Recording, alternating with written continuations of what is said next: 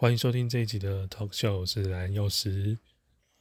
时间已经到二零二一年底了哦，很快就要进入二零二二年了。今年呢，大家都受到这个 COVID-19 的影响，整个生活步调都变得乱七八糟了，甚至。哎，每天看新闻啊，都要心惊胆跳，是说啊有没有本土病例啊？我们会不会跟他有这个足迹的重叠啊？要不就是担心说啊，我怎么突然咳嗽了？我怎么突然吃东西味道改变了？等等哦，就是一直很在意自己跟这个 COVID-19 症状相关的问题。那也因为这样子呢，大家可能会排挤到你其他身体的状况哦，会比较不去注意到这类的问题。比如说，哎，我怎么三不五时头痛啊？哎，像我最近呢，就是比如说去吃吃到饱啊，吃完之后，哎，觉得脖子后面紧紧的，哎，是不是血压也高起来了？好，但是因为可能哎，其他的状况会把这个情形做忽略哦，所以大家应该不是只是关心这个 COVID-19 疫情其症状的问题哦，还是要关心一下自己身体其他地方发出的警讯哦。好，今天我们请到这个。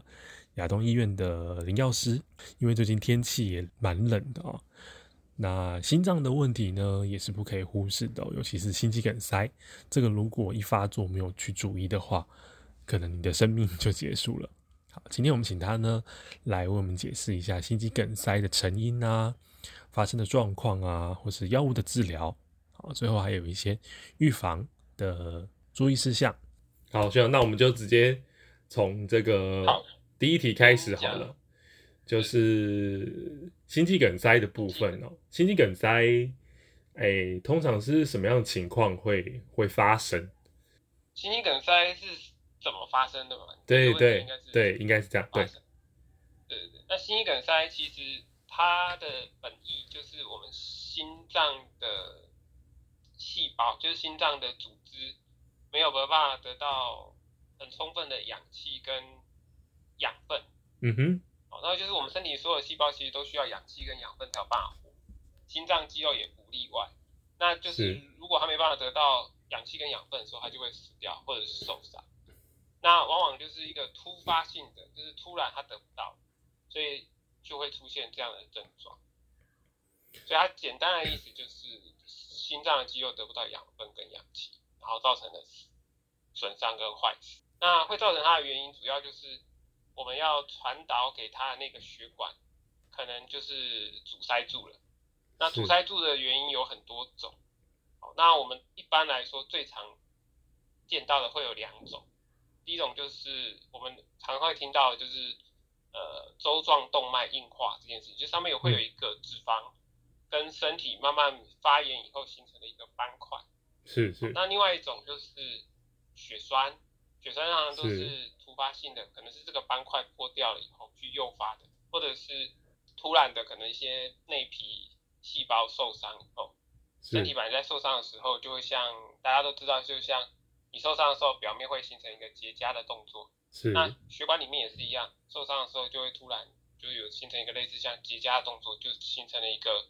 由血小板组成的一个血块，那就会塞住血管，所以最常见大家会是以这两种形式。去塞住你的血管，那当然有些人比较特别，他可能是他的血管会抽筋，就像我们平常抽筋的时候脚会指头会卡住一样，那他就是他的血管会抽筋，就突然狭窄，那一样就是血液过不去，所以在你的心脏肌肉跟心脏肌肉得不到氧气跟养分，所以就可能会出现坏死这样子。哎，那这样通常就是有这几个状况发生啊。就是哎，如果民众他会有什么样的症状啊？可以让民众知道一下，如果心肌梗塞的症状会是怎么样？对，其实心肌梗塞的症状，它其实有时候是突然的，那有时候是有征兆的。我先讲有征兆部分。其实很多民众在真正发生最严重的那一次心肌梗塞之前，其实他应该自己应该其实已经有点隐隐约约知道，比如说。他会不明原因的突然会有胸闷，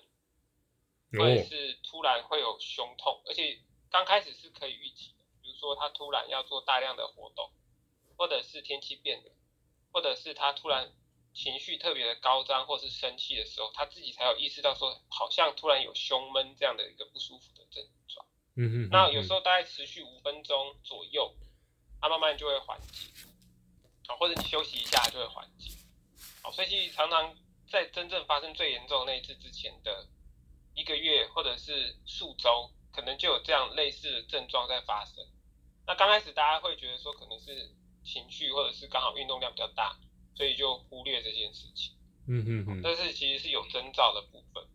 那如果再靠近一点点，真的要发作的时候之前，可能会有一些类似的症状，比如说他这个胸闷的时间会拉长，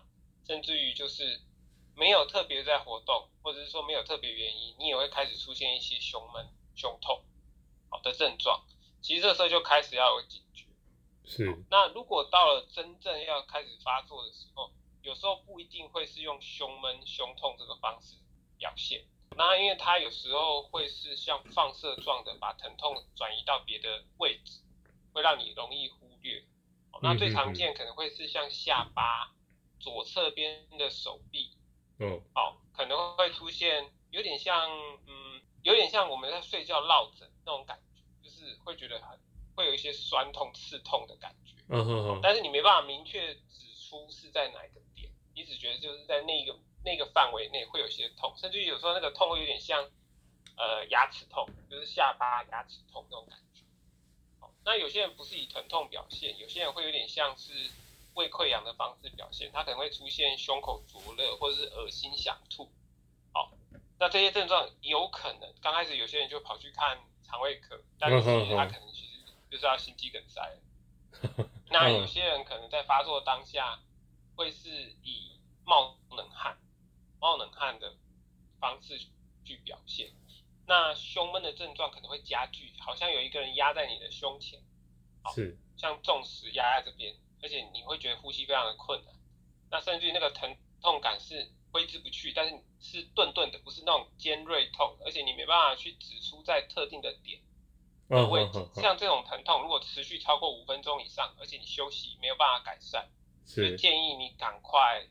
就医。嗯，赶快就医通常都会是 就是救护车嘛，对不对？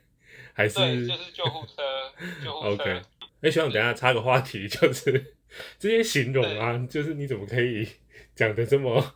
那么清楚？是这些是呃，因为每年都要为教病人。好好好，好，我想说。就是因为哎，就是我们在在喂教的时候，通常会碰到一个问题，就是哎，病人来我们这边，然后他要问那个 NTG 的服用，那我们要怎么样跟病人说？应该啊，应该说应该这样，就是听众要怎么样知道说，哎，我现在该吃药了？是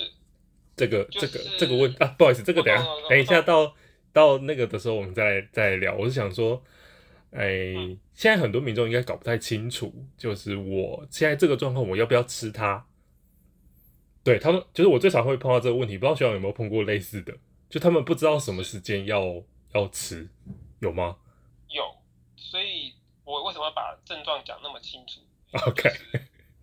要让他们知道该吃的时候就该吃。然后另外一个就是，有时候我们宁可错杀也不要放。OK，好，接下来是这个。就是哎，什么样的状况会造成我们有心肌梗塞的状况？就是它的原成因会是什么？是因为刚才前面有带提到说它怎么发生嘛，大部分都是血管塞住了。是。那血管塞住，刚才前面有提到最常见的是周状动脉硬化。嗯哼哼。那周状动脉硬化，看这个专有名词，其实对呃听众而言可能会有点陌生。其实它就是最简单的方式，你去想，就是家中的。大家应该都有去厨房洗过那个水管塞住，是上面都会卡了很多我们洗完菜以后的油，是。那其实血管也是一样，就是血管如果你长期胆固醇比较高，血液里面比较油，它就会慢慢的就会卡在你的血管壁上，是。那久而久之以后，血管壁上，因为我们身体会有一些发炎的因素，那造成发炎因素有很多。比如说，你常常熬夜，你常常抽烟，嗯哼，常常吃一些油炸的东西，这些都是一些发炎的因素。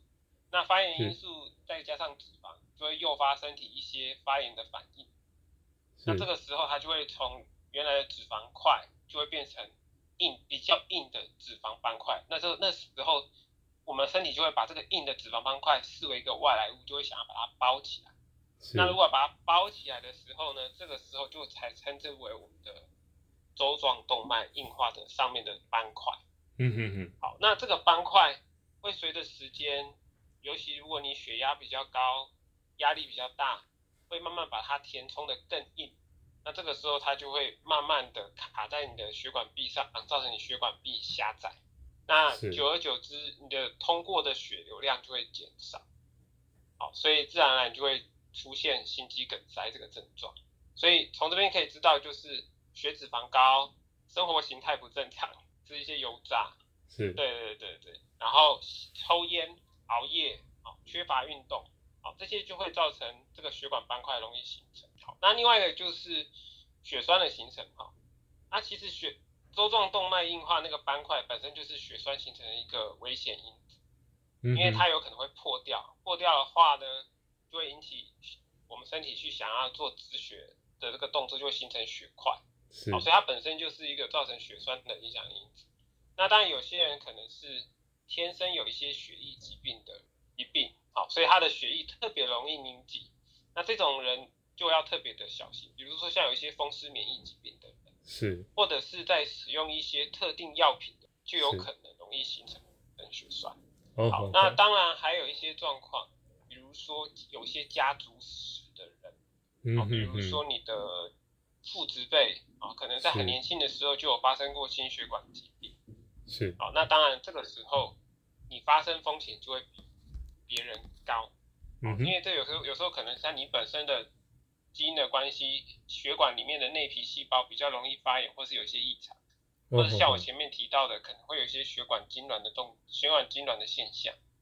好，那当然。我们最常见的，除了刚才讲的血脂肪以外，另外一个是高血压跟糖尿病嘛。那糖尿病本身就会容易造成血管发炎，高血压本身就会容易造成血管内部的压力跟血管的管壁的异常，当然同时也会增加心脏的负担，所以这些都会造成造成心肌梗塞容易发生的一些原因。我顺便把下一题也讲，这些人也是好发族群。OK，好，本来就要问那个什么样的人会比较容易有有心肌梗塞状况哦？比如说你有一些遗传遗传史，好，或者你有三高的问题，对不对？或者是或者是你有在吃一些特定的药，可能会造成造成血管有一些状况，就这些人要比抽烟，对哦，还有你的生活习惯可能不太好。对就是有可能发生，当然还有时候是工作，比如说你工作压力很大，OK OK，工作压力很大的人，然后当然另外一个就是你本身的年龄，年龄越大的时候血管就会老化，所以也会比较容易发生。基本上人过了三十五以后，血管就慢慢在老化。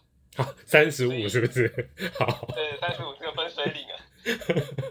好，是是，所以其实你看比较年轻的人，如果是胸闷胸痛。刚开始去看，呃，心脏科医生，他们比较不会马上认定你可能是心血管疾病，除非你有一些特定家族史。嗯哼。对，但如果是过了三十五以上，甚至于到四十四十五以上的时候，他就会优先去想这件事情。嗯。哦，好。嗯。好，所以上面提到的这些这些族群的人，就是要特别注意。对。尤其现在已经，我们播出的时候已经进入冬天了。就是要天气冷的时候会特别容易发作，对，像我们医院最近心肌梗塞跟心衰竭的族群就会异常的增多。哦，所以跟季节也要有点关系。对，好，对，因为天气冷的时候血管特别容易收缩，这时候你原本比较狭窄的血管就会更容易出现供应不足的状况。嗯哼哼哼，对，好，当然还有一些突发状况啦，像感冒、流感。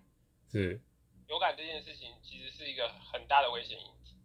所以刚好借由这个节目也也提醒大家，就是记得去打疫苗，因为其实打疫苗可以显著的降低心肌梗塞的发生，以及降低心梗塞的死亡，这个是已经有很多研究可以证实的，所以可以的话去打个疫苗，以很多药物都很有帮还有帮助这样子。OK，不，哎，目前目前今天我们录。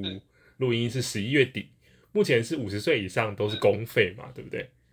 对对，所以 可以打就赶快打。嗯好好，那我们除了打疫苗之外呢，有什么样的嗯方式可以来做，就是预防心肌梗塞？那我们前面其实有提到的状况，就是第一件事情，三高就要控制好，不让自己有三高，或者是你已有三高的人，应该好好控制你的三高，包含你控制好你的血压，是控制好你的糖尿病，然后控制好你的血脂肪。是，好，那当然这个东西可能要除了靠药物，还需要你去做一些生活形态的调整，包含就是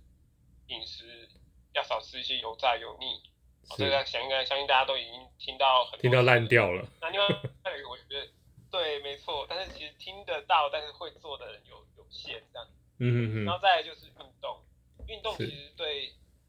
心脏是一个很好的，跟血管是一个很好的保护的生活形态。那这边要提的运动，其实不是要大家去做很剧烈，但是其实是在适合自己的强度下，去至少一个礼拜去至少做三次，那每次至少持续三十分钟，这是我觉得是可以慢慢的强化你的心脏的肌肉的能力以外，也可以让你的血管可以不断的去疏通上面可能一些想要沉积的一些呃血脂肪斑块，其实对你整个心血管会是有帮助的这样子。那再来就是刚才前面有提到嘛，就是其实我们刚才提到是疾病因素嘛，哦，是还有一些饮食因素。那当然有些是生活形态，就是比如说你真的工作压力大的人，想办法 想办法让你自己的工作压力有适时的调试啊。哦，然后熬夜这件事情，我觉得是可以可以想办法自己改善，除非跟你真的是有一些不可抗力因素造成的失眠，那你可能就需要寻求一些医医疗，就是药物也好，或者是其他方式去改善你的睡眠的状况。嗯哼哼，说实话，我觉得应该是尽量去避免熬夜跟就是过度的压力啦。这个是是这个是一定要小心的，因为这两个其实都是常常会发生 AMI 的高度风险。哎、其实那个什么，就是你呃一个人压力太大，他不只会有就是比如呃心肌梗塞，他可能有其他各式各样衍生的状况。对，对，但是要排下降。哦，对，好，其实不是只有只有心肌梗塞，那其他还会出现很多衍生的问题，所以大家应该要找一个诶适当的排解方式哦，这个也很重要。当然不可能换一个工作。好，对对对，好可，以找一些疏解方式。然后嗯刚才唯一没有提到的另外一项就是肥胖。OK OK，肥胖的部分可能还是需要大家就去做一些降低体重的。当然前面很多方式其实都有，帮你调整饮食、运动，其是实都变相的去改善肥胖这件事情。所以有肥胖的人，可能他会是另外一个危险的职业，要靠去减肥。好，当然肥胖也会衍生更多其他的问题，所以没错，所以 就是环环相扣这样。好，没错。好，那今天就是，哎，如果大家真的不小心，也会发生，比如说心肌梗塞的状况了，那现在我们会有什么药物来做治疗呢？可以请就是李药师稍微介绍一下。一般来说，如果我真的发生了心肌梗塞以后，应该第一个步骤我们是想办法要让血管能够打通。嗯就，是让我们那一条通往心肌的运输的血管能够通畅通。哦，所以大部分你们到了医院以后，医师会用比较侵入性的方式去帮你把血管打通，那就是大家常听到支架这件事情。是，好，那支架的概念就有点像是今天你的血管已经有点像摊方的道路的山洞，好，那所以医生帮你把它打通以后，帮你补强，所以在山洞里面再去架了一个支架，好，去把它撑住这样子。是，好那在这个过程中，其实血管壁上面一定会有一些受伤的状况，是是，好所以这时候血小板会特别就是特别容易形成血块，好，所以医生在这个时候会又会开给你去预防这些血块形成，避免第二次的再塞住，好，所以他会让你吃两种抗血小板的药物，好，是，那这两个抗血小板的药物基本上会吃一段时间以后，之后是。医生会让你留一种去做长期的保养跟预防。嗯因为其实你今天既然有一个有一段道路有塞有出现塌方跟塞住的状况，表示其他地方的道路其实也不太平静，所，以医生会帮你做长期的一个保护的动作。好，所以一定会去使用到所谓的抗血小板的药物。嗯哼那你在使用这些药物的时候，也意味着就是当您受伤的时候，你的止血的速度一定会比别人来的慢，也就是说你的出血风险会比别人高一点点。好，所以在使用这类型药物，可能要自己常常注意自己有没有一些异常出血的状况。是，OK，那第二个就是心脏肌肉在缺血完以后，那它会呈现一个受伤的状态。呃，大家可以想象，就是假如你今天去做完呃剧烈运动完以后，是不是会觉得全身酸痛，不太想动？嗯哼，好那其实心脏肌肌肉那个其实就是我们大量运动以后肌肉缺氧，所以你会出现酸痛的状况。那心脏也是一样，它在短期的因为缺乏氧气的状况下，它其实也会呈现一个像我们运动完不舒服的状况。所以在那个时候，我们要想办法让它不要太做太多事情，不要再做额外太多的压力。所以医生会开给你两种保护心脏的药，让它可以好好的休息跟修复。好，那这两个药物呢，分别会让你的心跳跳慢一点点，那另外一个让外在的压力可以少一点。好，那这个时候心脏在把血打出去的时候，就可以比较不这么费力。好，那所以这两个药物，医生会让你去做一段时间的一个心脏保护的动作。那也因为这两个药物会影响到你的心跳跟你的血压，所以在这段时间会请有使用这些药物的民众或听众哦，可能每天要定期去监测自己的血压跟心跳。嗯哼，好，那第三个就是刚才有前面有提到嘛，要形成这个斑块，最主要的原料就是胆固醇。好，所以在这个状况下，医生会帮开给你一个帮助降低胆固醇的药物。那往往会等到你胆固醇控制很好以后，他才会去做后续的一些调整。好，所以你会使用到两种抗血小板的药物，是，两个保护心脏的药物，跟一个去抑制胆固醇的药物。所以最基本最基本，大家会使用这些药物去做你基本的一个心肌梗塞后的一个治疗，跟预防它再次发生的一个长期的一个控制。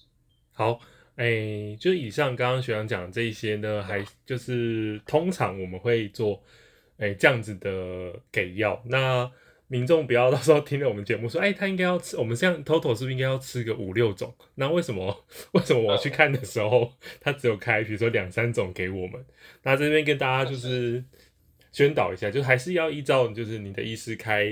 给你的药为主，就是没错没错依照哎你的处方医师决定，呃，最终决定权在在您的您的心脏科医师身上。对，然后这边跟大家没错因为医先生有时候会依据你的状况，可能会把某些药物做一些调整、对减少。不是每个人状况都是一样啦，对对对，对对对，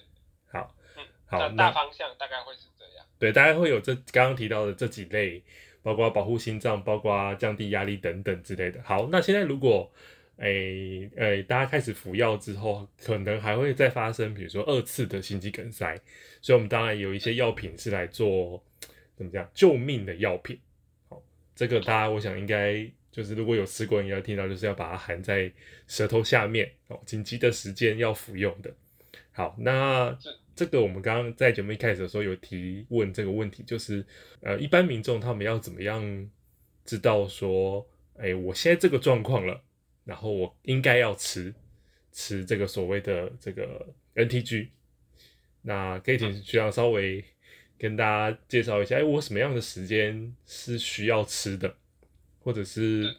哎服用的方式是要怎么样，可以跟大家介绍一下。我们一般俗称的就是救命小药丸。是是那它其实就是我们医疗人员说的 NTG 啦，哈。是，那它的成分就是一个叫消化甘油的成分。那它的目的就是让我们血管在短时间内会突然的扩张，那也就是帮我们争取，当血管塞住的时候，再把它拉开一点点空间，让血液可以流过去。那争取我们心脏受损，就是不受损的时间，然后是增加我们可以去就医的机会，这样。好，那是怎么样状况要用？也就是说，真的你有发生心肌梗塞，那前面我们有提到心肌梗塞的时候有哪些症状？那其实最常见大概就是胸闷、胸痛，这个大家大概就会马上立刻会去吃，有也许就会想到说要去吃这个药。是是。那么比较容易被忽略就是我前面提到，就是它可能不是在心脏这个位置，而是在手臂、后背、下巴，或者是说你是以恶心、想吐。胸口灼热、像胃溃疡的方式的状况是表现的时候，你会容易忽略。那大家可以去想几件事情，就是说，如果你本身以前没有任何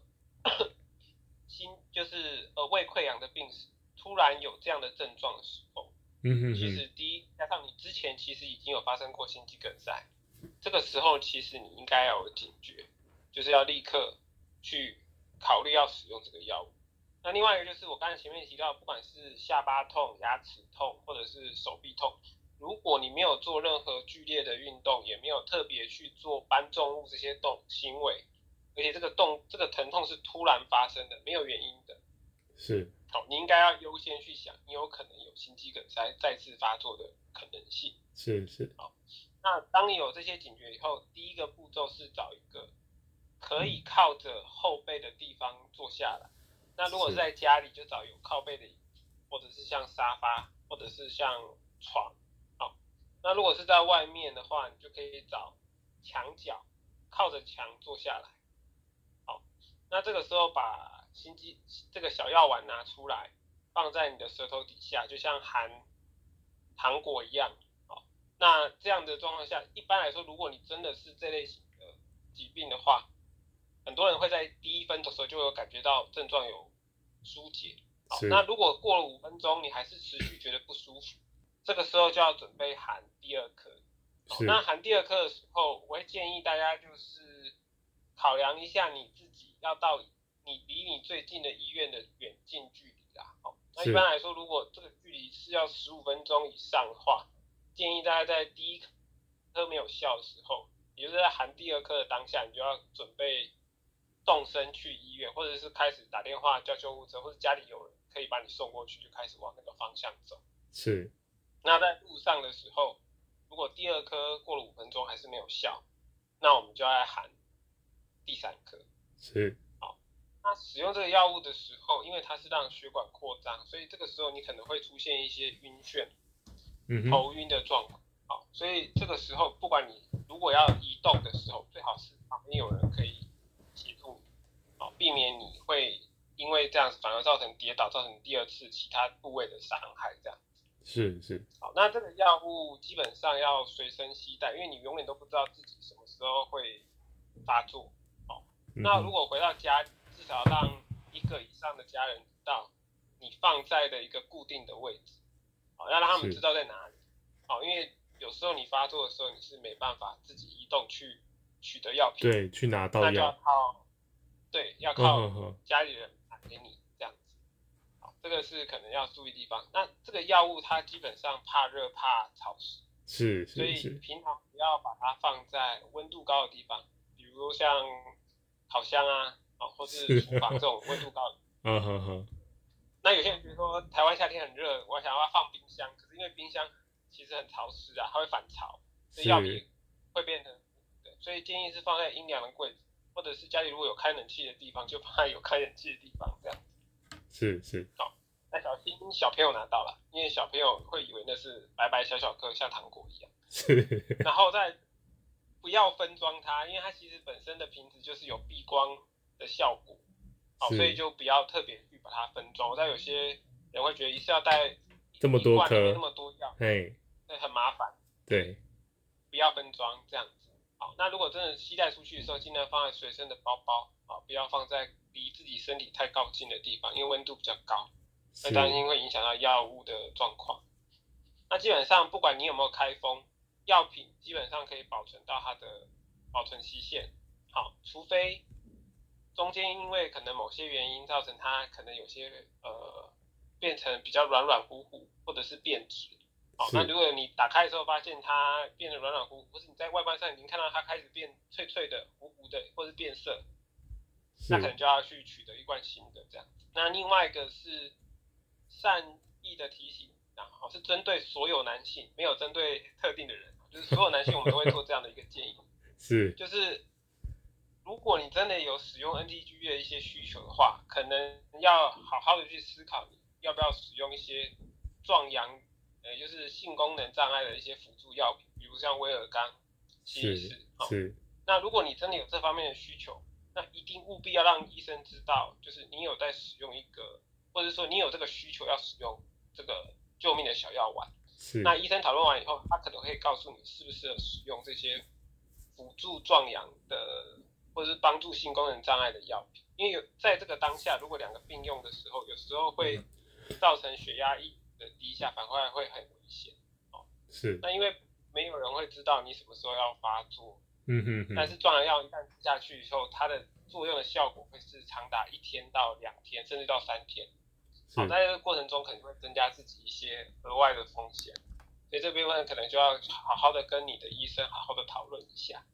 嗯这是我可能提醒大家的地方。我们这边曾经有一个案例，就是他就像刚刚学长提到的，他觉得带整罐出去太麻烦了，所以他就另外拿了一个小小的夹链袋，然后拿个三颗出来放在里面，好，然后放在口袋就出门了。这个在我们在我们这边蛮常发生这样的情况，就是大家要注意一下保存方式啦。那个罐子就像刚刚学长讲的，本来就是设计要放药在里面的的瓶身就是咖啡色，所以不要再任意的拿出来做其他的处置。那还有的人会拿去冷冻，就是他想说已经都糊成这样了，拿去冷冻它是不是会变成原本的样子？这样冷冻后应该是没有办法再使用了，对不对？这样应该是这样吧？对，没有办法，对，就是那整罐就是派 k 啊，所以 可能要去拿一瓶新的。好，所以哎、因为这个是救命药品，所以大家一定要就是很谨慎的看待这件事情，因为你可能因为一次忘记了，或是怎么样，你可能就就就离开了，也是有可能的。所以大家要特别的注意这一块。刚刚学长讲了非常多提醒的点，每一个点都很重要。所以如果有在吃的病人的话，就是要要特别哎、怎么讲上心。好，好，那对，最后有希望有什么，哎、有一些针对比如说心肌梗塞的病人，或是一些疾病的状况，要对大家有一些宣导的吗？其实我最后想要跟大家啊，跟跟各位听众可能要稍微注意，就是呃，其实我们前面提到很多预防的方式，但是是其实需要大家去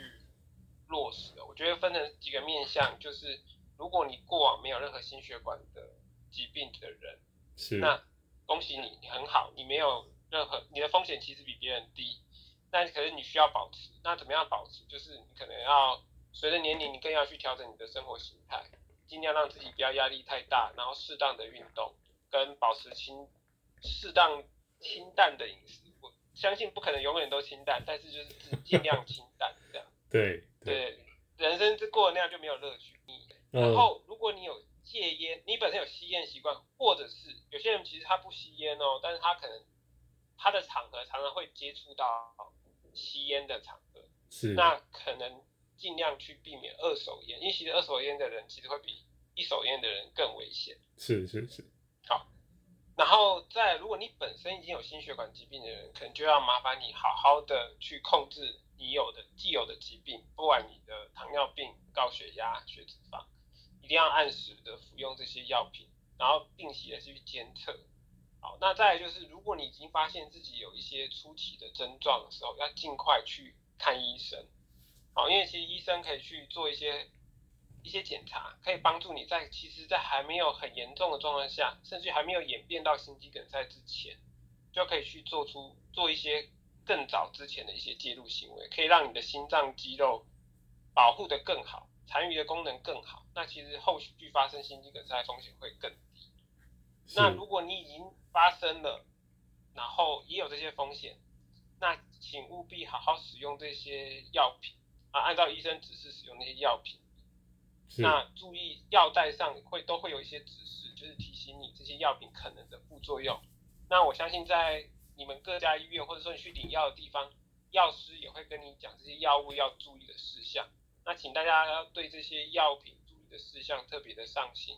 比如说容易出血，比如说容易低血压，那就要照呃医疗人员的指示，定期做一些监测跟记录。那也可以方便医疗团队去帮你调整药物，以及保护你自己，不会因为预防心脏疾病而增加额外的药物造成的不良反应。最后打疫苗，谢谢。